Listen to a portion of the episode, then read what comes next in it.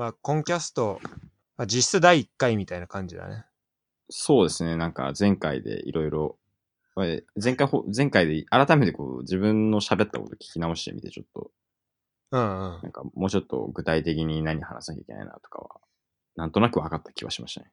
そうだね。なんか、喋り方とかも、やっぱ自分で一回やってみるの大事だね。こう。まあ、すごい曖昧な喋り方だったりとかもするから。そうですね。であの、うんあ、そうですでね。そのそう。で、なんかこのさ、ぶつかんじゃ喋るのもちょっとラグあるしは。はいはいはい。まあこれは結構、ね、これどうにかしたいですね。うん、まあしょうがないんだけど。で、ちょっと最初にこのポッドキャスト的なことを言うと、この、とりあえず今、えっと、Google と Apple では聞けるようになってるのかな？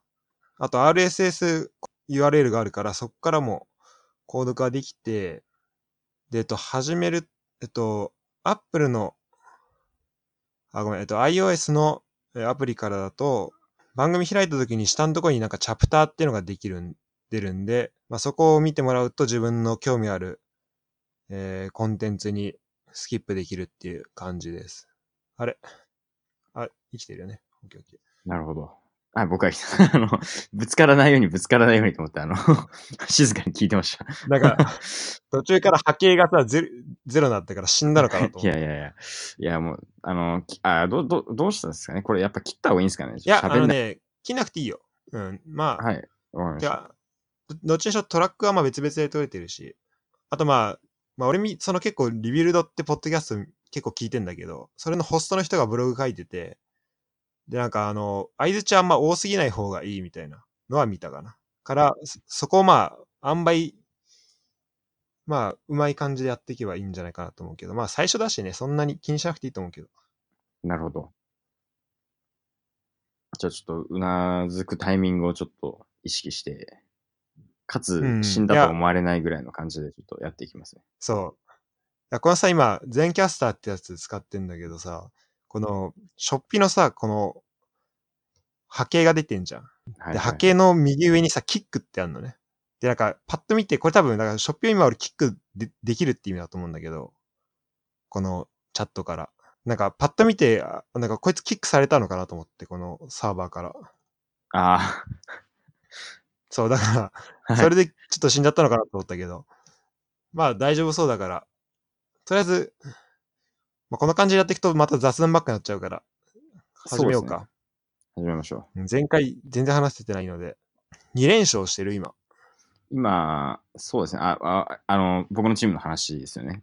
はいはいはい。一応、去年の、あの、二部、去年2部の決勝に行った2チームを結構大差で一応勝って開幕2連勝という。おうおめでとうございます。ありがとうございます。で、ちょっと向こう4節、えー向こう4節じゃないですね。先週、今週、来週、再来週が一部との4連戦になってて、うん。そこで勝ち点取れると、プレーオフのホーム権が硬くなってくるっていうあと、ころですね。その、プレイオフのホーム権は、それなに順位で決まるみたいな感じかな。えっと、1部7チーム、2部7チームで、えっと、うん各、2部だったら2部の上位4チームがプレーオフに行けるんですけど、その上位2チームがホーム権を取るっていう感じですね。うん。あれ、今は、ごめん、超初歩的なあれだけど、今、チームは、そのリーグとしてはど、どの位置にいんだっけ？えっと、2部です、2部。去年は2部でプレーオフを逃したチームですね。ああ、なるほど、なるほど。今年はもう飛ぶ鳥落とす勢いで、まあそこはやっぱり、新しいアナリストのおかげというか、もう完全に僕のおかげです。あ、完全に。いや、まあ全然そんなことはないんですけど、もうやっぱり日本のね、この風土を、はい。働き者の風土を持ってきてるとか、やっぱ結果に出てるのかな。やっぱりでも、なんか一人、まあ、個人的に思うところはやっぱり一人、あのーなんていうんですか、ブラック企業的な働き方をすれば、なんとなく周りも普段よりは多分ハードワークをするんじゃないかという、そんな肌感はありますね。ただまあ一番大きいのはメディカル、メディカルチームはすごいいい仕事をしてて、怪我人がもう全然いないんですよね、今。あそうなんだ。すごいね、それは。比較的少ないですね。ラグビーチームだと、まあ、結構やっぱいるもの。シーズン通してずっと。なんか、まあ、やっぱり個人的に思うのは、サッカーみたいにこう、ハムスト、筋肉系の怪我とかじゃないことが多いんで、衝突でなっちゃうみたいなはいはいはい。ことが多いんで、なかなかこのトレーニング量とかでコントロールしづらいんですよね。って考えると、なんか運要素がちょっとラグビーの方が大きいんで、一概にメディカルチームなのかっていうところが難しいところです。確かにね。ただ、ただまあ、ただいい仕事をしたのは間違いないので、うん。怪我人は少ないので、メディカルがそのトレーニングメニューに結構介入というか、あの、意見することとかはある？そ、そこは一緒に作ったり。えって感じなと、まあ、サッカーと違ってラグビーは割とそのわ S&C コーチがその大枠の週にトレーニングを何時間やるか、うんグラウンドで何時間、ジムで何時間っていうのを大枠を決めて、えっと、フィジオセラピスト、ないわゆると日本でいうトレーナーの人たちが、あの、どの選手を練習どこに入れてどこに入れさせないみたいなことを決めていくっていう感じですね。なるほど、なるほど。あじゃあ結構大事なんだね。あ、でも S&C とまた別なのか。S&C も一応まあ、一応メディカルチームには入るイメージです。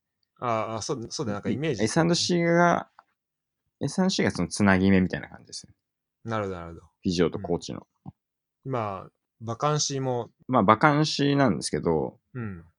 あの、いまあ、あの、なんていうんですかね。まあかなりその中の話になってしまうんで、ぼや、ぼやかした言い方になっちゃうんですけど、はいはい。まあ、こ今年かなり、あの、中でカオスなことに、かカオスなことが起きまして、ああ、だってもうシーズン始まってるんだもんね、バカンシー。まあ、まあ関係ないか。うん。はい。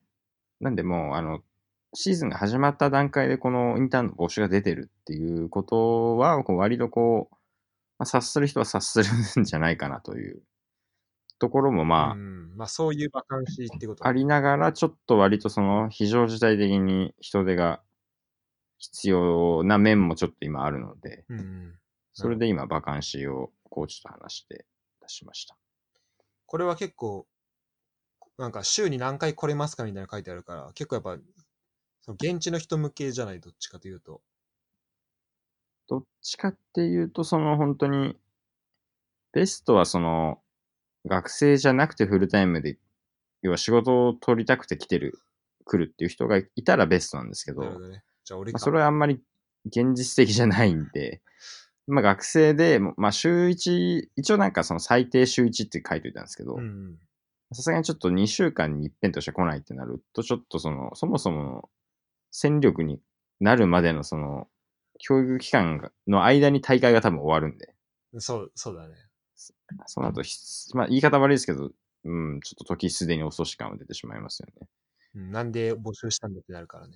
そうなんですよ。だ今、その、まあもともと何人かインターンはいいるんですけど、うん。なかなかちょっとシーズンが始まって忙しくなっちゃうと、その、ちょっとその教育、教育っていうとなんかちょっと上からになっちゃいますけど、その、いわゆるスキル的な話、研修って言うんですかね。そういうことができる時間がなかなかないので、結局頼める仕事が単純労働になっちゃって、単純労働になると、まああんまりインターンの方たちもこう、面白くは感じないうん。悪循環ですね。それはあるね。あの、俺も、多分俺、結構、なんだろう、日本の学生なかったらインターン、長期インターンやってる方だと思うけど、まあなんかその実際、どれぐらい仕事を振ってもらえるかみたいなのは、まあが、インターンやってる側としてはすごい大事で、それが単なる、なんか時間を金に変えてるというか、時間を労働力に変えてるってだけのものじゃなくて、ちゃんとその、与えられた職場にあったその経験とかを、まあ、ちゃんと詰めるかっていうのはすごい、まあ、インターン側も見てることだと思うから、まあ、まあ、だから、まあ、長期インターンだったら、ちゃんとそれなりのね、期間は、あなんだろう、頻度で来させることは大事だよね。やっぱり、その、例えばですけど、週3で来てくれるとか、ってなった時に、例えば午前中、例えばですけど、いきなりドローンを練習で飛ばさせられないわけですよ。リスクがあるんで、こっちも。なんで、その練習期間で来てほしいものの、ちょっとシーズンに入っちゃうと僕の方がもう予定合わないみたいな。さすがに今、週6.5ぐらいで働いてるんですけど、結構だね。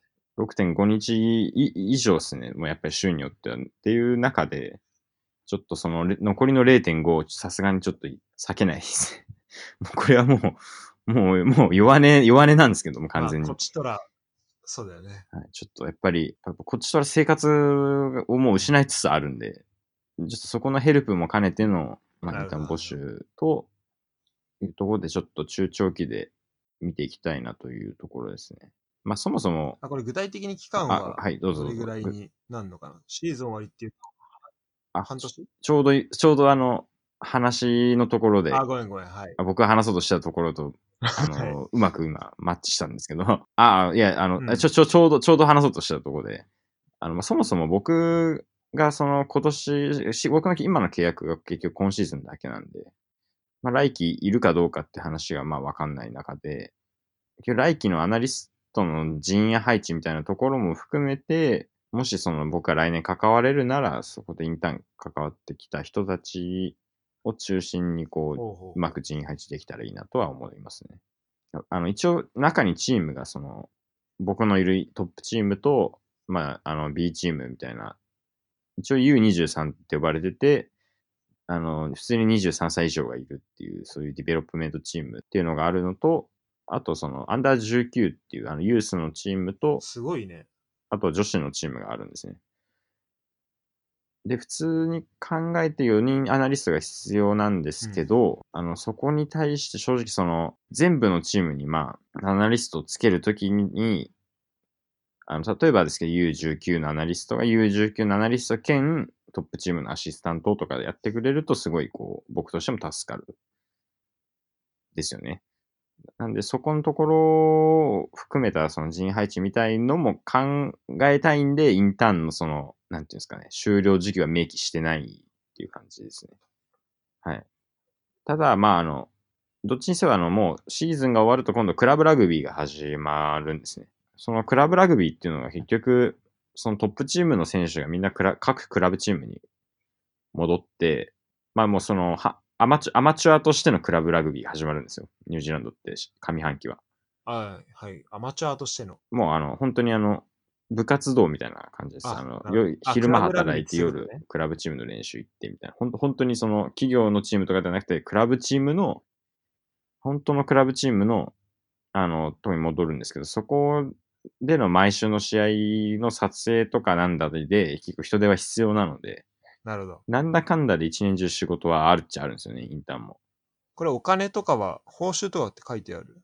えっと、そう、あの、 voluntary って書いてあるんですけど。あ、の本当だ。はい。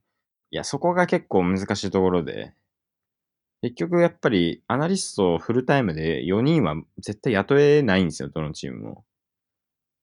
正直トップチームに1人フルタイムがいいるのですら結構。謎っちゃ謎だなと僕は思うんで、その本当にフル、大会期間だけフルタイム、大会期間だけのパートタイムのあのヘッドがいるとか、でもおかしくないぐらいなんですよ。多分、いろんなチームのその財布事情が一部を除くとカツカツなんで。なんでな、そこは正直ちょっとその、まあ好きの搾取みたいになっちゃうんですよね、やっぱり。うん業界全体にお金が回らない。んで。本当国内からじゃないと厳しそうだよね、現実問題として。それが相当お金あって、ラグビー大好きな暇な学生が、はい。クレイジージャパニーズスチューデントが来るぐらいしか。まあ例えば日本の方でも、まあ大会期間中だけ例えば来るとかああ、なるほど。でもいいんですけど、だとしたら、やっぱりちょっと早め早めに、あの、このバカンシを出して、うんうん。大会が、大会期間が始まる前にちょっといろいろ、その、教育をしなきゃいけなかったんですよね。なるほど。まあ、ただ、それもちょっと、あの、いろいろでき、それバカン出せなかった事情がいろいろあったんで、うんうん。それがまあうん内部的まあ、にいろいろ。ちょっと、はい。あの、明言はできないんですけど、やっとバカンシ出せたっていう感じなんです、僕、僕的には。やっとオフィシャルで発表できました。と、やっと、あのーゴーサインが出たっていう。じゃあこれはまあ人集まるといいね。集まるといいですね。今のところ、あの、複数名から一応、あの、CV とアプリケーションをいただいてるので、おおすごい。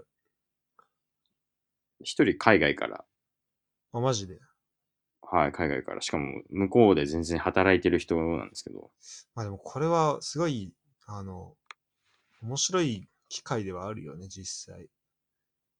まあ、実際のところ、やっぱ日本から、まあ、来ていただけるのであれば、まあもちろん、ただあの、まあちょっと時期が正直もう遅いんで、多分手厚く、手厚い、なんていうんですかね、面倒見は多分できないんですよね、間違いなく。うんもうそれを手厚くやりますと嘘はつけないんで、まあ、うん、でもこれ、そうだよね。確かにまあ学生とかじゃなくて、普通にもう、まあ時間ある社会人とか経験ある人とかでもいいわけだから、スポーツコード、ドローン、MacBook が使えると、結構いいと。はい。まあでもそれは基本的にもう中に入ったら教えたいんですけど、うん教えたいんですけど、そのために僕のその週7日のうち残りの0.5をちょっと割かないといけなくなるって考えるとちょっとまあ、知ってた方がいいよね、もち、間違いなく。いいんですけどね、多分シーズン、うん、そうなんですよね。そこが難しくて、シーズン中のことを教えられないのと、正直その、なんていうんですかね。例えば仕事を教えてそれが普通の、まあ、僕の求める水準でできるようになるまでに、例えば2ヶ月かかるとしたら、うん。もう大会終わって僕多分日本にいるんですよ。そうだね。うん。まあ、それを知ってだけじゃもう、まあ、それを学ぶだけでインターン終わっちゃうとちょっときついよね。まあ、もちろんそれ以外のこともできるんだろうけど。そうですね。その後ちょっと僕に対してそのリターン。リターンってその、なんていうんですかね。まあ、業務経験の代わりには、その、労働力をこっちに提供してもらうっていう、そう、そういう契約だと思うので、ちょっと労働力にならないうちにちょっと、はきついですよね。なんでちょっと、もしまあ来年もし関わる、来年も関わることができたら、ちょっとそのあたりのオーガナイズもいろいろ考えていかないとなと。やっぱりそのチームによってはもう大学と提携して、そこから生徒をちゃんと送ってもらってみたいな。なこともあるそれできるのが一番強い感じはあるよね。そうなんですよ。で、やっぱり、あとはですね、まあ、あのインインターンをその、まあ、募集するバカンション出す。うん。次に出てくるのが、あの、面接をするっていうことなんですけど、うん。あの、去年3ヶ月ニュージーランドにいて、今年1ヶ月半ニュージーランドにいるんですけど、英語がこう、全く上達しないんですよね。ああ、その話ね。はい。ちょっと話を、話題をちょっと変えてしまうと、まあ、英語は大変。フランス語ってどんな感じですか？いや、でも、だって俺はさ、2年間ずっといてたわけだから、ちょっとね、はい。で、最初1年間終わった時とか別に何も喋れないよ。しゃ何も喋れないことはないけど、まあ、たかが知れてるよ。まあ、それはゼロからゼロスタートっていうのもあるけどね。で、まあ、できるだけ、だから本当まあ、1日何時間ぐらい英語喋ってるの？そしたら。1日、8時間ぐらいですかね。8時間ぐらい。まあ、でもそれでも、8時半、8時間じゃないですね。10、14時間ぐらいはえ英語、英語、英語付けですね。あ、本当に。まあそうだよね。仕事してる時は基本的に喋ったり、日本人がほんと2人ぐらいしかいないんで。ああそそれさ、なんか上達しないみたいなのは、なんかどの、どのスキルがっていうのはある？いや、なんかその、まあ、リスなん、なんでしょうね。なんかやっぱもう会話が入り組んだ時にもう一気にリスニングも追いつかなくなりますし、やっぱスピーキングもなかなかちょっと、まあ、多分まあ、僕の勉強不足なんですけどね、なかなかちょっと、ボキャブラリーをふどう増やしていくかっていうところに今、課題としてぶつかってましてなるほど。確かにこうなんか話がさ、はい普段、なんかは入り込んでってさ、普段使わない言葉とか出てきた途端にさ、もう、なんか、何言ってんのってなってさ、で、そっから聞く方もよくわかんないし、何言ってるかわかんないから、ちょっと喋る方も自信なくなっちゃうみたいなことは、結構、俺はあったかな。そうですよ。だから今年、だからそのやっぱり、まあ一応僕も今年は仕事で、去年はまあまだその、向こうからお金をもらっていってるわけじゃなかったんでいいんですけど、今年やっぱお金もらっていってる中で、責任もちゃんとある、こう、だからこう、意見も言う、そこでやっぱこう、英語力の問題で伝わんない、伝わんなくて心が折れそうな日が今年、今年はすごい続いてます。それ、すごいわかるね。あの、一人、一人、一人ベッドの中で泣いてます。枕を濡らしてますか？枕を濡らしてます。まあでも、精神論になるけど、まあそのね、まあ濡らした経験が、あの、いつか、まあ、その濡らし、濡らした枕からいつか花が咲いてくるんで、まあでも、あのね、まあでも、マジで例えば話が伝わんない話のジャンルがもう分かってるんだったら、まあ俺とかはさ、もうフランス語、生活会話全般が分かんなかったし、だ普通の買い物とかもそうだし、あとなんか、まあ結構みんな喋るときスラング使うからスラングが分かんないみたいな感じだったんだけど、だとりあえず寝る前に、だ結構だから勉強はしてたと思う、やっぱフランス語今振り返るとね。寝る前にすごい単語帳、単語帳じゃないな。うーん。まあ本読んだりとか、で、あの自分の興味ある分野の本を、まあ、フランス語で読むみたいなことをしてて、で、それでわかんないところとりあえず、あの、その時は電子辞書にひたすらメメモつけて、後でそれを全部、あの、スプレッドシートに書き込むみたいなことをやって、後で見直す見直せるようにしてたかなるほど。やっぱりそういうことをします。な。うん、なんかね、あ、そう。します。ししてくださそ。いうしたらね、マジでもう、やっぱ結構ね、語学に関しては本当どんだけなんか泥にまみれられるかは結構大事な気がしちゃうね、やっぱり。なんか、まあ、っていうよりも、まあ、どれだけその、まあ、俺が大事だと思うのは、どんだけなんか赤ちゃんになれるか。どれだけこう、まあ多分ショッピは結構もう意識的に突っ込むようにしてると思うけど、会話とかに。まあお金もらってようがもらってない前がさ、もう、どんだけ自分ができるかって変わんないから、もうその中でもミスしても、まあこの、英語力に関するミスね。まあもうどんだけしても別に気にしませんというかもう、そのミスを乗り越えて自分はこう、強くなるんだっていう、まあメンタルだよね。で、なんか子供がさ、その、赤ちゃんとかさ、子供が語学力伸びるのって、なんかそれをあんま、その、自分が失敗した時、どうなるかっていうのは、まああんまりさ、気にしないから、たくさん失敗して、それでやっぱ学べると思う、思ってて、やっぱ語学力学、語学学ぶのについては、やっぱその、どんだけ失敗するかはすごい、大事だとは思う。うん。まあ一方で、ちゃんとした、ちゃんとしたその道しるべというか、ちゃんとした正しいメソッドを知らない、正しい答えを知らないと、間違った方にひたすら、あ、てか、なんだろう。いつまで経っても正しいところにたどり着けないみたいなことは起きちゃうけど。やっぱり、結局やっぱ語学学校は行くべきなのかっていうところをすごいこう迷ってて、語学学校、それや、どうなんですかね。なんかそれはなんかお金を払って、なんなんていうんですかね、その授業を受けることに甘んじてる気が自分の中でこう、いあの今このタイミングで行くことに関してはその多少なんかそういう気持ちもあるんですけど、うん。割とその、あ、なんていうんですか、あ、だまあ多分、シャドさんに言われたその本を読むはちょっとそうだね。できやろうるだけかなと思い、ます。まあ、その辺心配だったら、まあ、お金かけないメソッドで、お金にかけない方法でいろいろあるからさ、まあ、あとなんかネットフリックス見るとかさ、もうそうだしさ、まあ、俺もっとそれはい早く、ネットフリックス知っとけばよかったなと思ったけど、俺ほんと留学の半後半で知ったからさ、ネットフリックス。周り字幕も全部あるし。ネットフリックスの存在を知ったんですか？そう、途中で知ったから、今僕、あの、全裸監督をあ 見てる英字幕で見てます。え、見見終わった？全あ、まだ見てる途中か。まだし、エピソード4です。俺昨日見終わって、昨日で3から全部見ちゃったわ。でも、ポルトガル語字幕で見てた。今、まあ、ポルトギース勉強してるんですか？ポルトギースを。まあ、ポルチュギースをね、あ、なんか、あの、今、レッツに結構さ、ブラジル人、まあ、前は監督もブラジル人だったし、はいはいはいはい。ポルチュギース勉強しようかなと思って、いや、結構なんか、綴りがおかしいんだけど、あの、まあ、それさえ覚えれば、まあ、意味はなんとなく、フランス語とスペイン語の両方から、こう、なんか推測はできるから、まあ、もうちょっとで喋れるようになれるかなっていう感じはするかな。まあ、あの、すごいですね。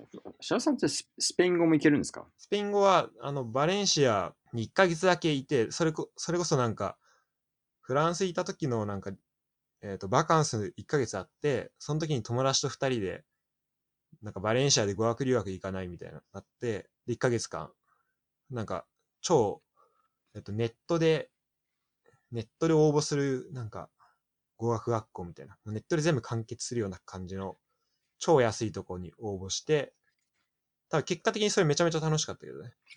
ああの、うん。あ、でもや、だからね、やっぱ語学学校いいと思うよ。なんか、すごいいろんな国の人と会えるし、特に英語だったらさ、ほんといろんな国の人いるからさ、もうそれだけで楽しいし、楽しいことは間違いなくて、あと、まあ、どんだけ学べるかは、まあ、その場合にもよるけど、まあ、あとその国で、あ。国によって違うものも学べるからね。その、多分、ニュージーランドだったらニュージーランドの結構文化とかを強めに教えてもらえると思うし、マオリ語も覚えないといけないですからね。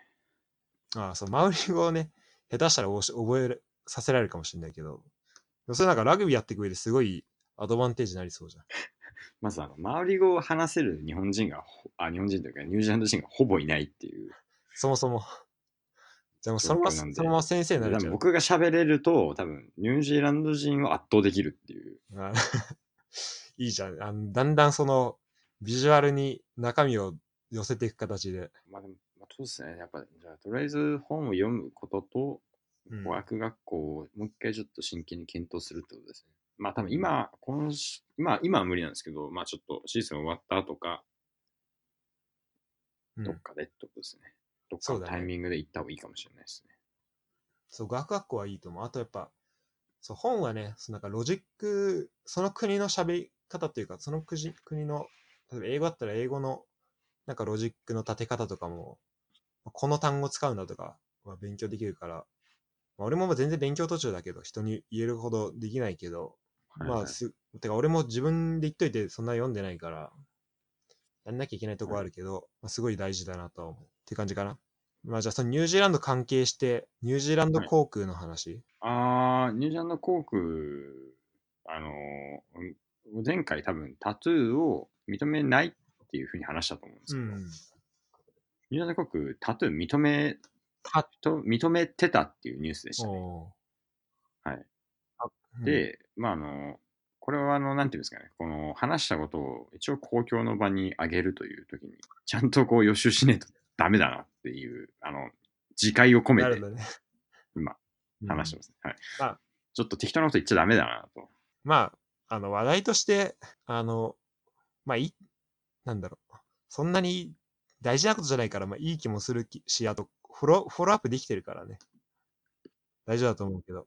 はい。あでも大丈夫なんだ。あの、OK してるんなら、やっぱその辺はさすがだね。やっぱりマオリがやっタトゥーの文化を入れる、タトゥーを入れる文化うんうん。がやっぱあるんで、あとは、ただまあ、もう今のニュージーランドってもう、まあ、誰がマオリ人かわかんないんですよね、もう。もはや血が混ざりすぎちゃってて、その、すごい、もうマオリ、もう金髪のママオリの血が入ってる人とかいますから、すごいいいことに感じるけど。色白金髪で、すごいいいと思います。そういう意味でなんかこう、なんていうんですか、ニュージーランドってた来てみるとわかるかもしれないですけど、アフリカ系の黒人の方がいたらうん、めちゃめちゃ浮きます、ニュージーランド。あ、そうなんだ、もうもはや。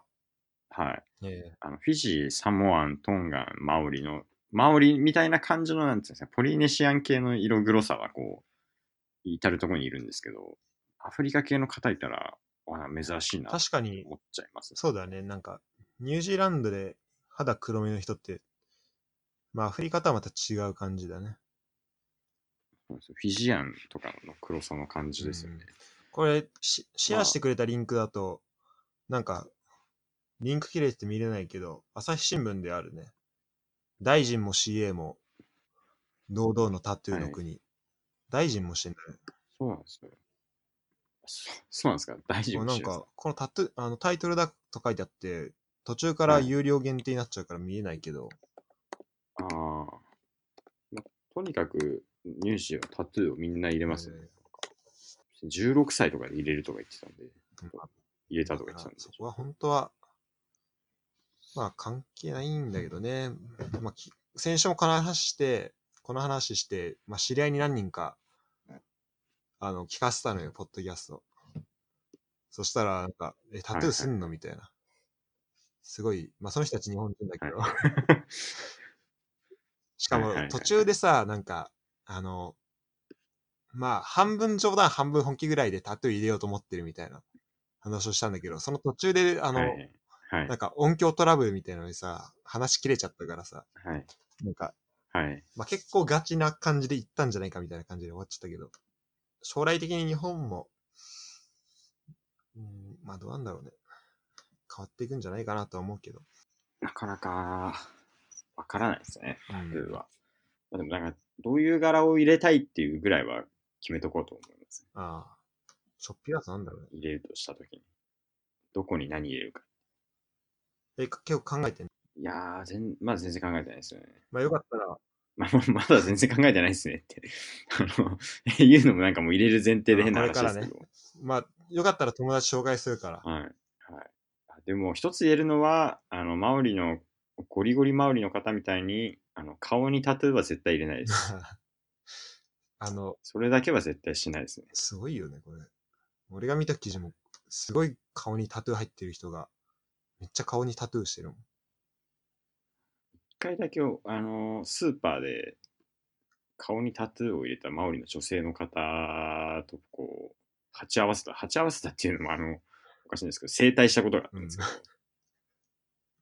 怖かったです。あ、こ怖い？ものすごい怖かったです。まあ、あんまり会う人、会うことないからね。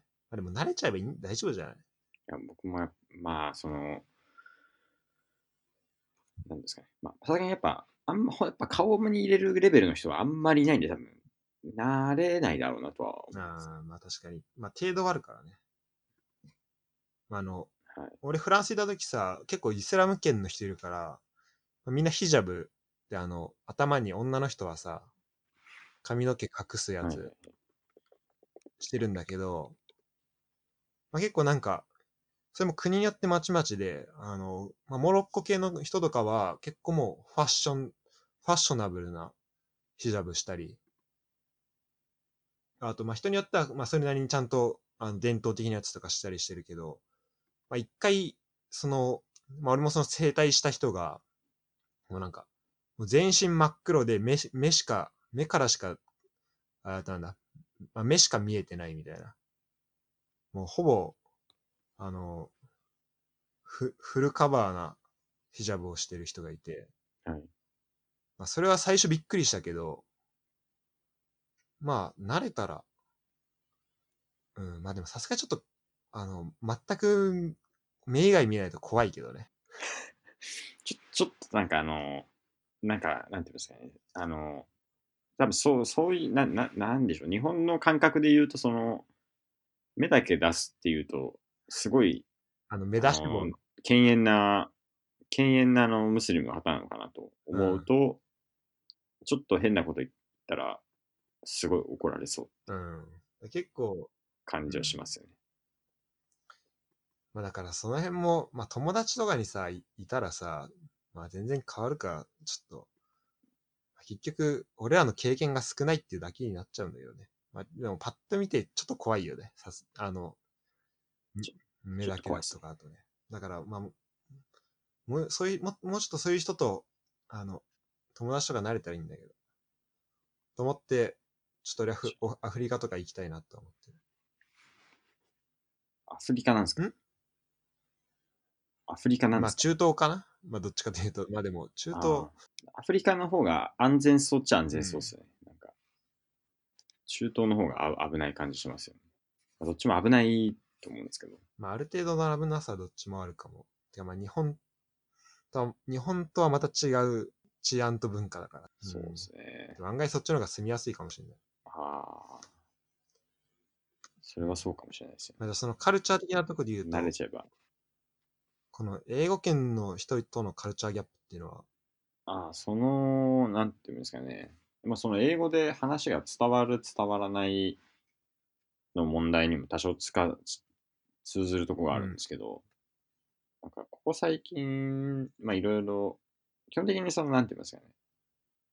僕のその偏見が混ざってはいるんですけど、外国人の世界ってその、どれだけ自分をよく見せるかみたいな話、色が結構強いじゃないですか。そのかその感覚ってなんとなくわかりまあ、ますどんだけ評価してもらえるかみたいなこと？そうですね。例えば、なんか日本みたいにこう人の顔色を伺って発言しないみたいな風土はないじゃないですか。発うん。あ、そういうことね。人の、で、それ、はい、忖度して言いたいこと言わないっていうのはないってことね。うん。はい、そうです。忖度して言う内容とか言わないとか、うんそういうのを、なんですけど、全全体のその、そうだね。ぜ全体を見た上でのその忖度ってのが、まあ、ああるじゃないですか、感覚的に。日本は？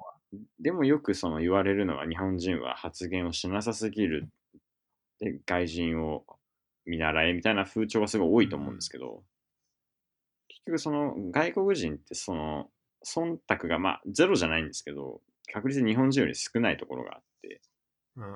ある。まあその根底にこういかにどうじ自分のアピールをしていくかっていうところにあるんですけど、そこで例えばめ発言今自分が分かんないところが結局そのクリティカルなことを的確に的確なタイミングで言うことが目立つことなのかうんとにかく意見を毎回言うことが目立つことなのかっていうなるほど。そこがすごいどっちが正解なのかがなかなか分からなくて、まあ、やっぱりいるんですよ。そのいっぱい言うけど的を全然いてないやつがやっぱりやっぱ少なからずどこに行ってもいるんで、そこはなんか、バランスというか、あの、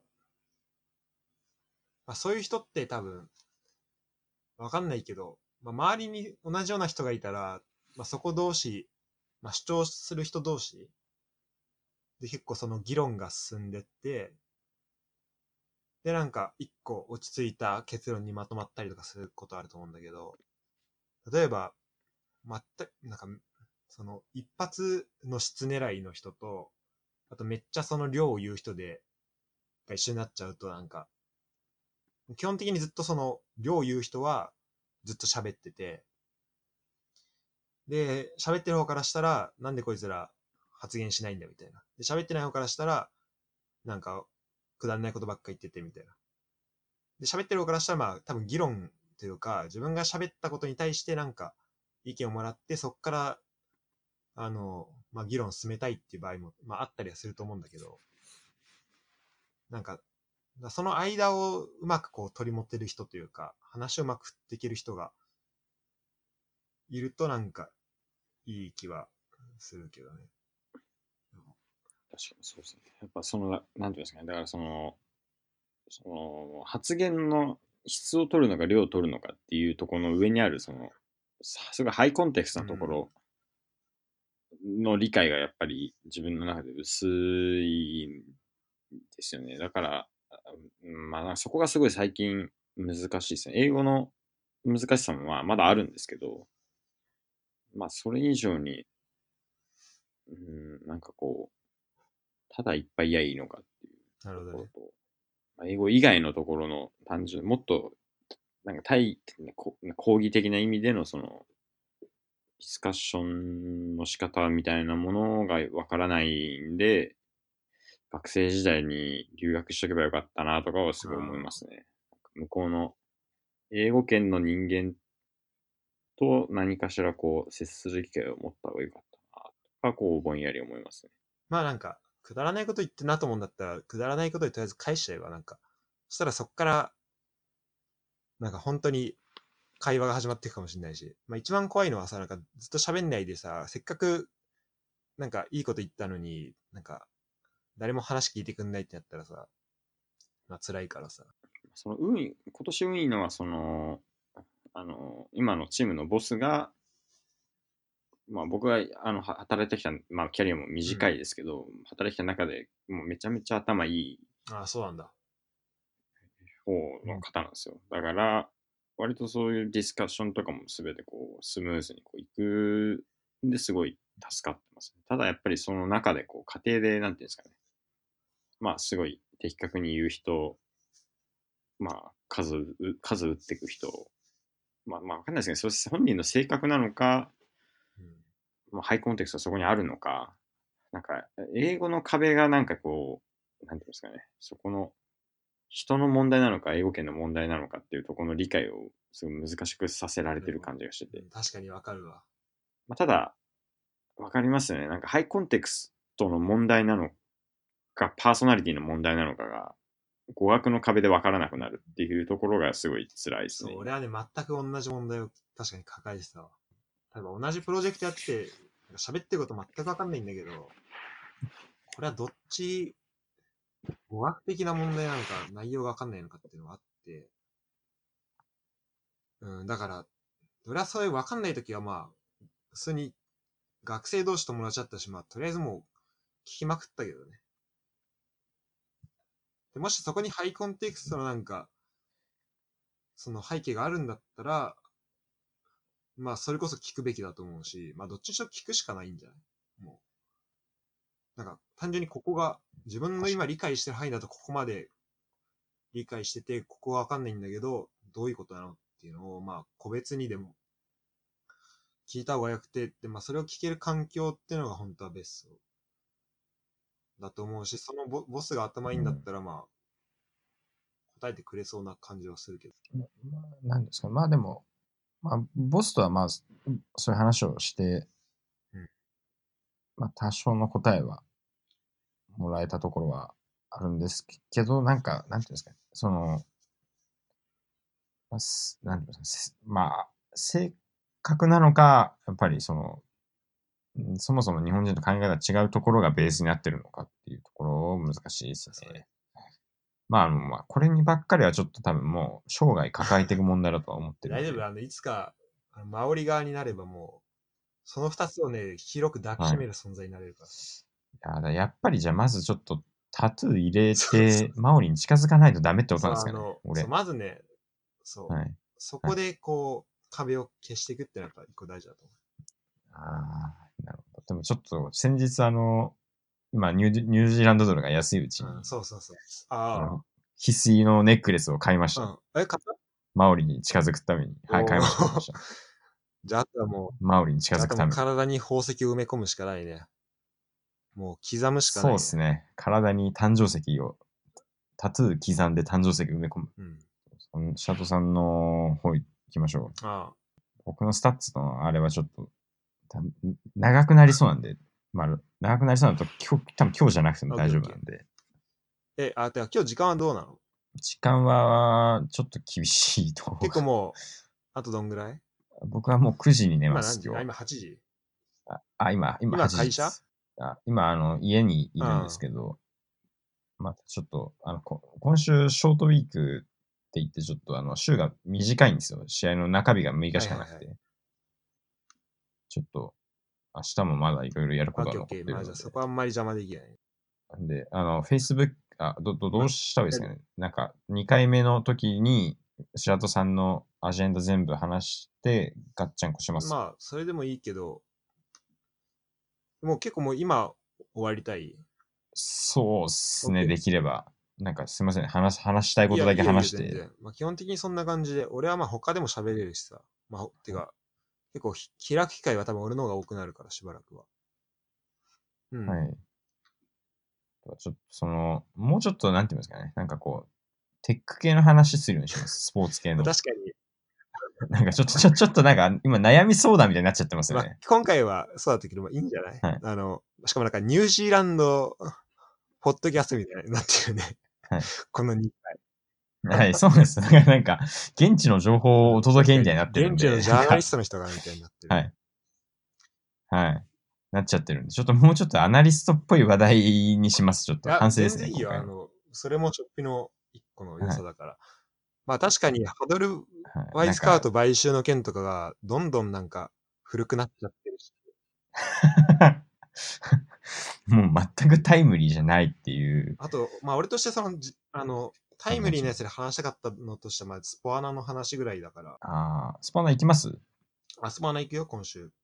あ、じゃあ行った後のなんか感想みたいなののをちょっと聞かせてください。そうだね。コンキャス、このコンキャスで。オッケー。あの、とりあえずね、さっきショッピがなんか、リツイートか引用リツイートした、小中さんのはい。あの、ラグビーのやつはもうスライドだけ見て結構面白そうだから、じゃあその感想戦をここで話そうかな。ああ、いいですね。じゃあなんかそのスポアナ界隈でユープラさんとかよん声かけてみます？あ、ユープラスさんとか来てほしいね。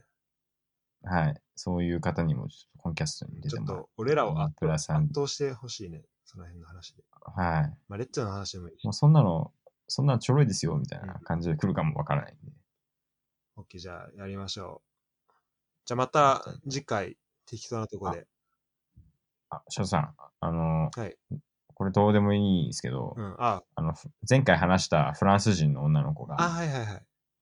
女の子いたじゃないですか。い今一緒にで、あの、ポッドキャストやってんだよ、やって、やってんだよって話をして、うんあの、今いないです、いないです。いないか。今自宅なんで、はい。今一緒にいたらもう完全にもうそれはもうできてるじゃないですか。もう付き合ってんのかなと思った。で、その、まあ、その女の子、その女の子にポッドキャストやってるって話をして、うん。あ、で、参加してくれって言ったら乗り気だったんですよ。マジで？っていうところで、ちょっとフラ白戸さんからちょっとフランス語で、なんか一言お願いしてもいいですか？あ、今取っといてってこと？そ、今そ、そこだけちょっと、あの、次のポッドキャストが配信された時に聞かせます。その最後の白戸さんからのフレーズだけちょっと。え、これ、これ何じゃあ、このポッドキャストを、んなんか、プライベートメッセージ的に使うってこと、え、それ、また別でメス、ボイスメッセージじゃダメかね？ポッドキャスト じゃあ、ボイスメッセージにしましょう。ちょっと、ポッドキャストじゃなくていいですね、これ。あ、ぜ、ぜ全カットでお願いします。あ、でも、フランス語は通じた？あ、てか、前回ちょっとね、あ教えるフランス語ね、よくなかったなと思って、あ、クダールなんですけど、クダール行ったら、へへって笑われて終わりましああ、まあちょっと使い方はね今後学んでください。じゃあちょっと、じゃあ今回、じゃあ3つだけかん、もう時間ないと思うからパッと教えてね。た。はい。えっ、と、1個は、まあフランス語、ウはィ、ウィってあると思うんだけど、イエス。はい。イエスありますね。うん。でそれの、まあなんかスラングというか、なんか、はい。イヤーみたいな、はい。イエスに対する。はいそれが、ウェ、上、ウェ、そ上、う。でい わかりました。だから、だからウィとイエーで、はいそうあ合わした感じね。上っていうんですね。ウェって、そう。本当みたいな時は、ウェっていう。上？オッケーあー、それ、それ使います。じゃあ次、ちょっと。そう。ウウェェだウェはめっちゃ便利。上？あと、ピュタンと、はいメメティコンっていうのはめっちゃ使える。ピュタン、と、メメティコンティコン。メティコン。そう。それはもうなんか、なんか何してんのみたいな時に、あお、ピュタンメテコンって言ったら、うんもう、もう完璧。それはどういう意味ですか？うんとね、何してんのってことなんですか？うん。まあ、すごい汚い言葉だから、はいまあ使い方気をつけた方がいいけど、まあ、その友達だったら、はい友達同士だったら全然大丈夫だと思うよ。ああ、それは、あの、どういう意味なんですか？なんか、oh fuck, are you stupid? みたいな。ああ、プタンがファックみたいな。そうそうそう。で、メテコンが、大丈夫かお前みたいな。そう。are you crazy? みたいな。ああ。わかりました。じゃあ、それは使えそうですね。うん。ちょっとね、そういうね、もうちょい、あの、わかりやすいのから教えるべきだったわ。ああ。ってのを思った。だから、はうん。い。じゃあ、あのこの辺まは、全部カットで。ちょっとね、前回カットしたじゃん。はい。はい。あのまあ、できるだけこうカットしない内容をちょっと話そうかなと思って。まあ、その、はいはいはいはい。まあ、もしコンプラ的に問題あんなら、その辺もね。はい。基本的にもうぜ、一発撮り。うんそのままあみたいな編集、編集楽しいからいいんだけどね。はい。うん。あ、じゃあちょっと一回、収録は切ろうか。じゃあ、コンキャスト。はいえっ、と、まあ、これ、一応ナンバー1ね。1で、はい前回0ということで、今回1番。はい、終わりです。はまたお願いします。はい。